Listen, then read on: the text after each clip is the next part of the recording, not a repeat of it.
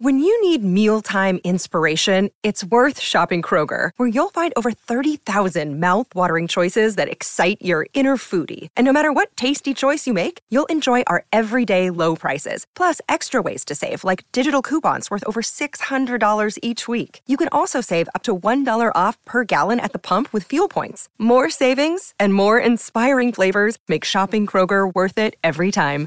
Kroger, fresh for everyone. Fuel restrictions apply. Have you ever wished that you had a direct line to your pediatrician to ask all the questions that constantly crop up while parenting? We sure have. That's why we launched the Bites of Health podcast. Every morning, we'll answer a commonly asked pediatric question in five minutes or less. You can tune in while you're making your second cup of coffee or from the school drop off line. So be sure to tune in to Bites of Health, streaming now. Hello, welcome to Emotional Badass, where Moxie meets Mindful. I'm Nikki Eisenhauer, life coach and psychotherapist. And on today's episode, I'm discussing reasons we might feel disembodied.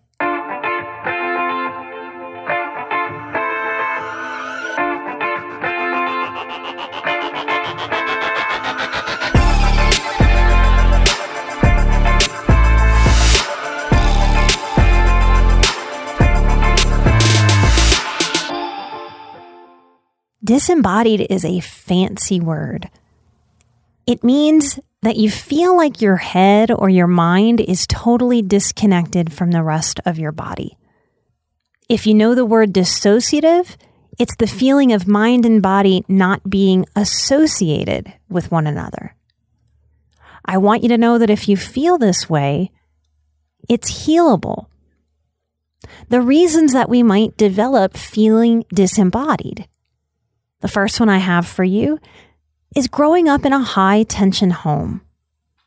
In a high tension home, high tension gets normalized. So we wake up, it's tense. During the day, it's tense. At night, it's tense. Life is sort of tension, tension, tension, tension. It's almost like our bodies hit a satiation point, a fullness point. It's as if the body says, I just can't feel any more tension, so let's stop feeling. Many people who feel disembodied report that they overthink. It really is as if they spend way too much time in the head and don't know how to spend time in the body. Understanding is an important part of the healing process because when we're feeling disembodied, it can feel really, really crazy in my own life, I didn't understand why I couldn't think and make my body move. I used to watch dancers on TV and be absolutely perplexed at how they could make their leg go up in the air like that or control their toes to point. I could think and think and think, but it was as if my brain wouldn't connect to my body. So it's as if the brain makes a decision that says, let's just go numb from the neck down. And we'll just overthink and overthink and overthink, and we'll be in that space instead of feeling our bodies. Another reason we can feel disembodied is if we were abused, particularly sexually abused as a child. This dynamic is strongest if it's not a one time event. If it's multiple times and multiple people, multiple incidents, our brilliant brain that is trying to look out for us, it's trying to take care of us when we're experiencing very uncomfortable things. It's as if the brain says, you know what? If this kind of abuse is happening, if this kind of ickiness is happening regularly, let's kind of check out. I'm not going to make us feel this anymore. So, what I can suggest here is that the task at hand for our healing is to learn how to hold space for the inner child so that the inner child can start to feel things. And that inner child, my inner child, wasn't ever going to allow my body to feel things unless I gave my inner child the message hey, sweet girl, it's now safe to feel. It really wasn't for a long time. But now it is because grown up me has us in a safer environment. Grown up me is taking care of things. I have to let her know on the healing journey that it's now my job to take care of things and that it's safe. And that I will continue to keep her safe by making good decisions, healthy decisions, wise decisions, non chaotic decisions. We can't just offer ourselves healthy messages. We have to also let our psyche, our inner child, witness our grown up selves doing the healthy things, not just saying the words. As the inner child accepts from your consistency of care that you are there for her, that you are safe, the mind and the body can then begin to communicate again. Another reason we might feel this disconnection between mind and body is if we were raised in authoritarian households or if we were raised with parents that had some OCD, some obsessive compulsive disorder messaging.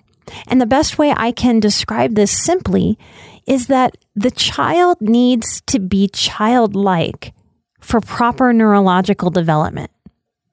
Now, what does that mean? That the child needs to be childlike for proper neurological development. Have you ever seen a kid, like a two to eight or nine year old? Do you ever see a child and witness them in their body?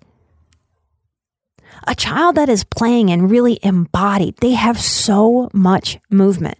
We might even laugh and think it looks silly and, and kind of precious to witness that. But that movement, that with my five year old niece, I tell her, Oh, you're silly goosing around. And we go and we silly goose and we be silly and we move in our bodies. We make funny faces. We make funny movements, silly walks.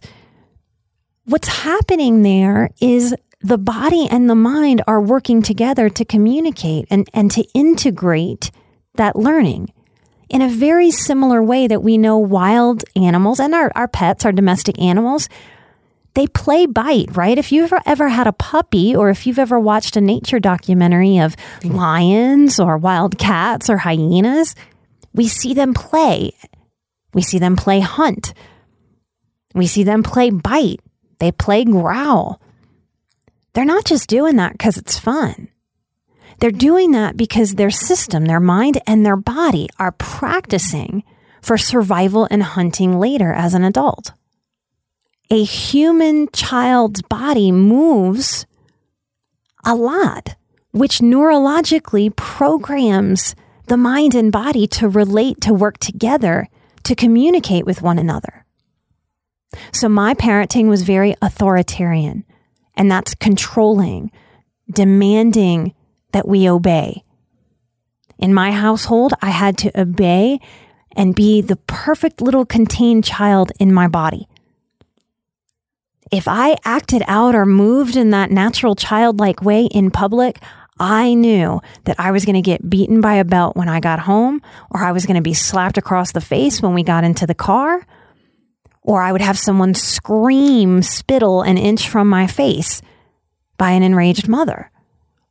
At best, I would be put in the corner for a pretty long time. So my mind learned very quickly that I better be contained and not move. Another reason we can become disembodied if we grow up and give or see adults giving way too much attention to overeating or undereating, we can become disembodied.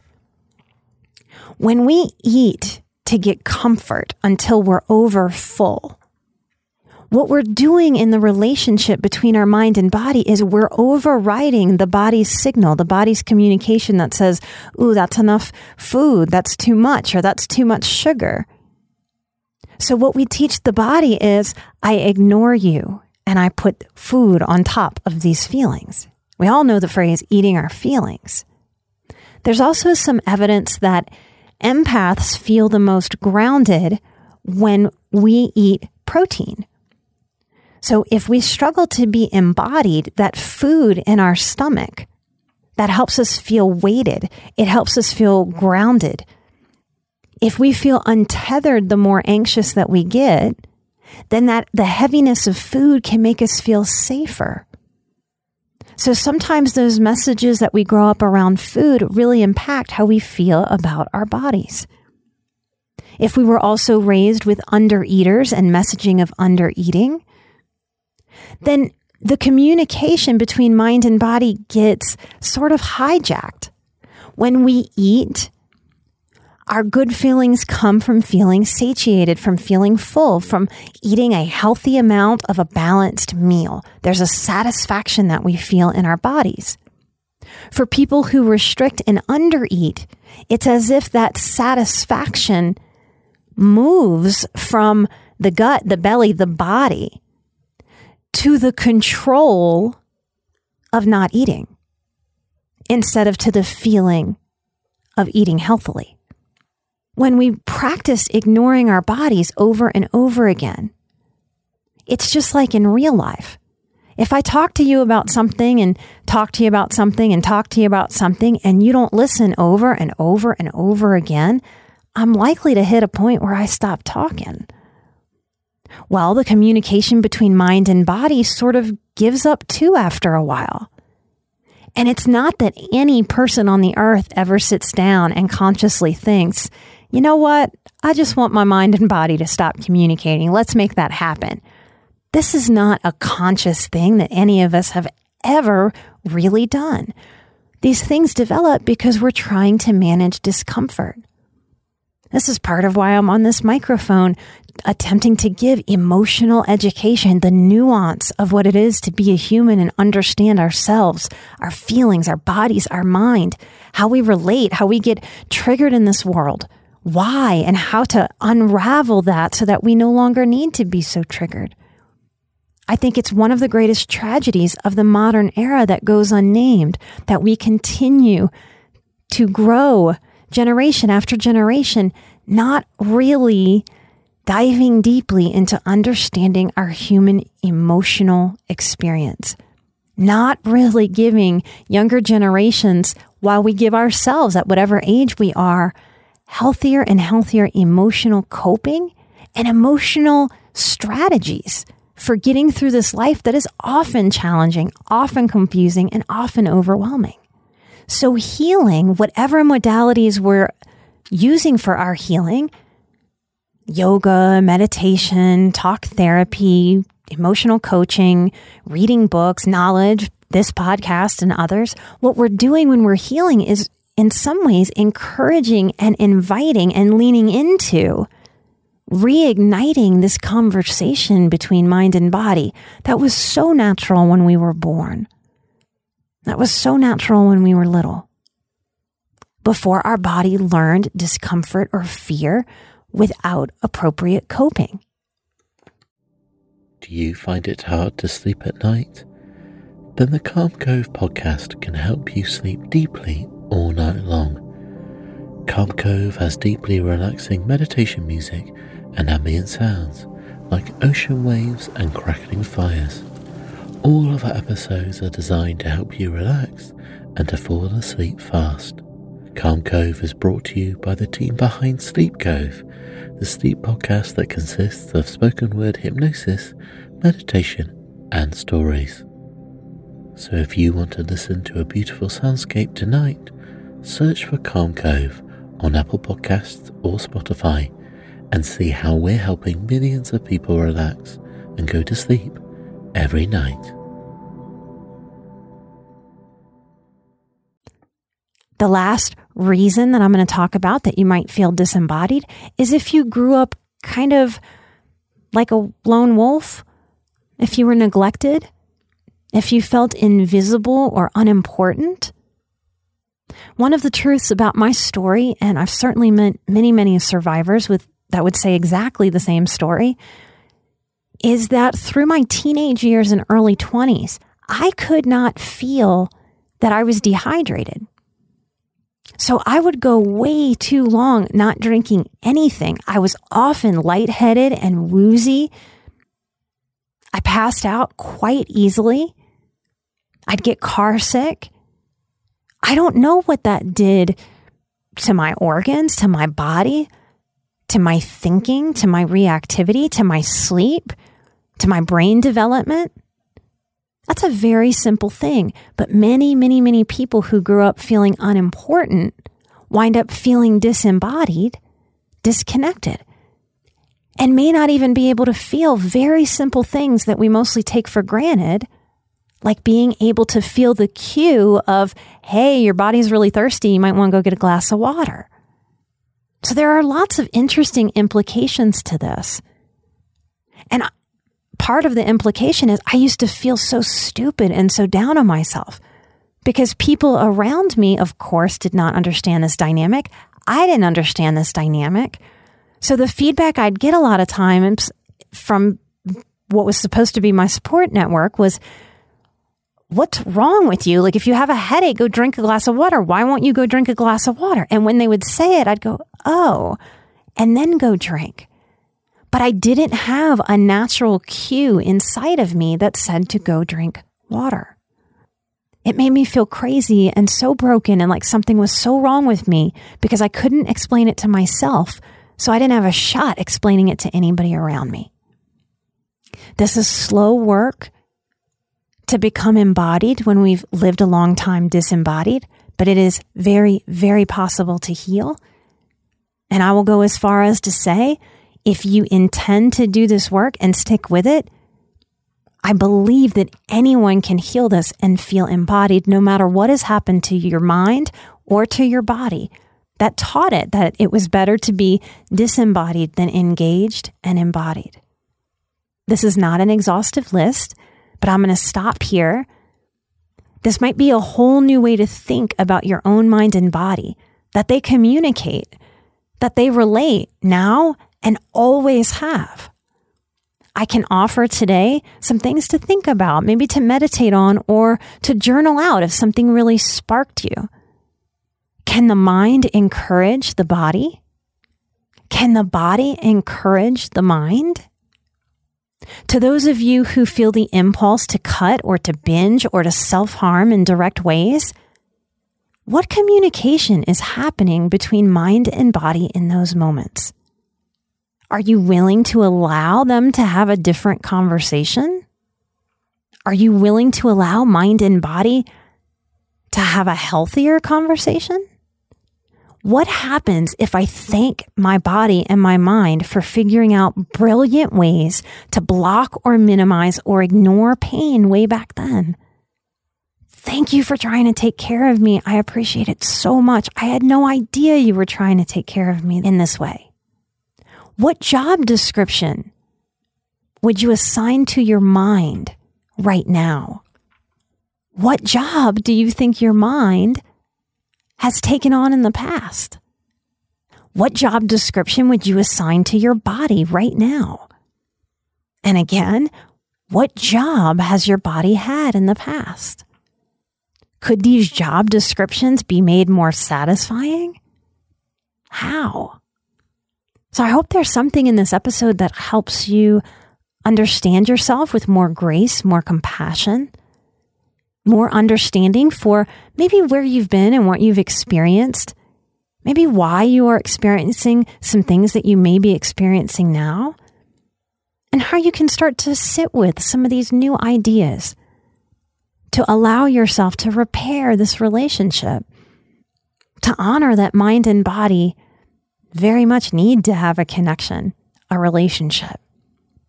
Even just sitting very still and putting hand over heart, hand on belly, and taking a breath. That is a communication. The breath is the bridge between mind and body. Because I know a lot of you out there went, okay, all right, okay, this resonates with me, but what do I do? What do I do? What do I do? When we've been disembodied, we lean over thinking because we spend too much time in the head. So notice that in this moment. That that overthinking brain wants to figure it out and figure it out and figure it out. The body is about just being.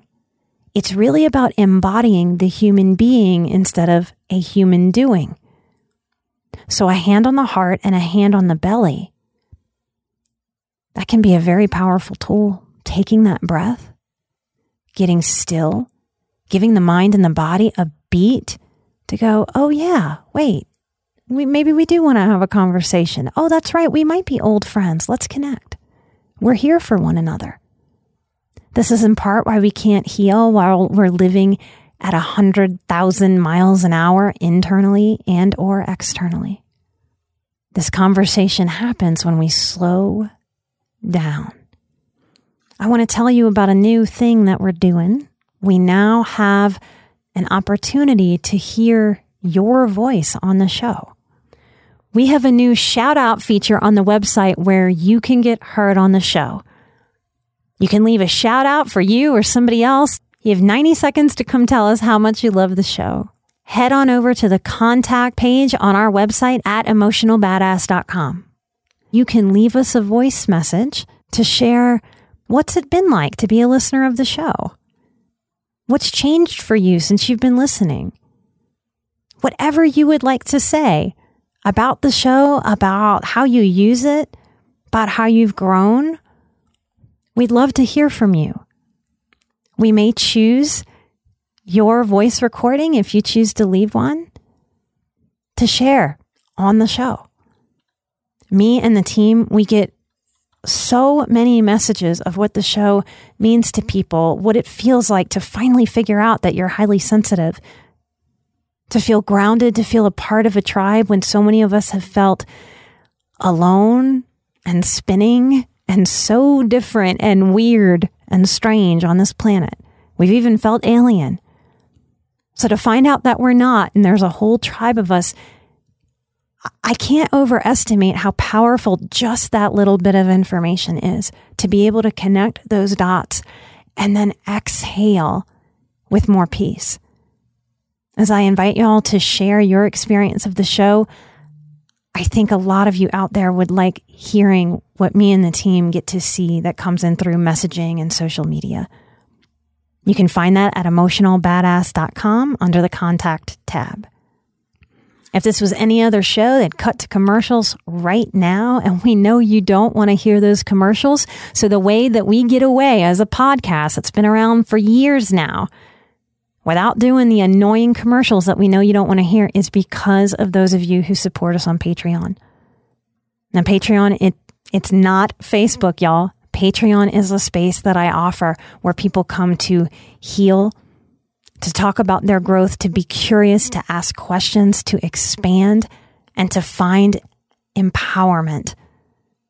One of the things that we do for you when you show up to support us and we're supporting you, getting this show out all over the world, we so value you. Thank you. Is we give you a shout out. So I want to thank these Patreon producers of the show that keep the show commercial free. I want to thank Carrie, Zillions, Gwyneth, Aubriana. Hi, Aubrey. I want to thank Sarah, Greg, Christy. I want to thank, I think I'm saying this right, Kylan, Amber, Amanda, Janelle, Rachel, Lori, Dawn, Maggie, Amanda, Kelly, and Lost But Learning. We do give you an opportunity, just like Lost But Learning did, to tell us how you want us to share your name. I want to thank all of you that are out there being the change in the world, being open to challenging yourself, to growing beyond our human egos that all of us have, to live with more kindness for yourself and for others, more compassion, more unconditional positive regard. I am all about personal responsibility because I believe that personal responsibility is what ultimately provides the most freedom for us, internally and externally. When you do this work, you give other people in the world subconscious permission to lean in and be brave. It's so brave to change. It's so brave to evolve past our younger selves, to learn more wisdom and to live from that place of wisdom. When we do that, we honor the mistakes that we've made that were so hard earned. And when we live and make decisions from that hard earned wisdom, as hard as life is and will continue to be, it does get easier, more satisfying, more peaceful, and we have more joy and lightness. This is why I do the show. I suspect it's why you listen we have some great interviews coming up and just so much for you in this 2022 year. Light and love, I'm an emotional badass, you're an emotional badass, and together we are where Moxie meets mindful. We'll see you right here next time. Bye bye.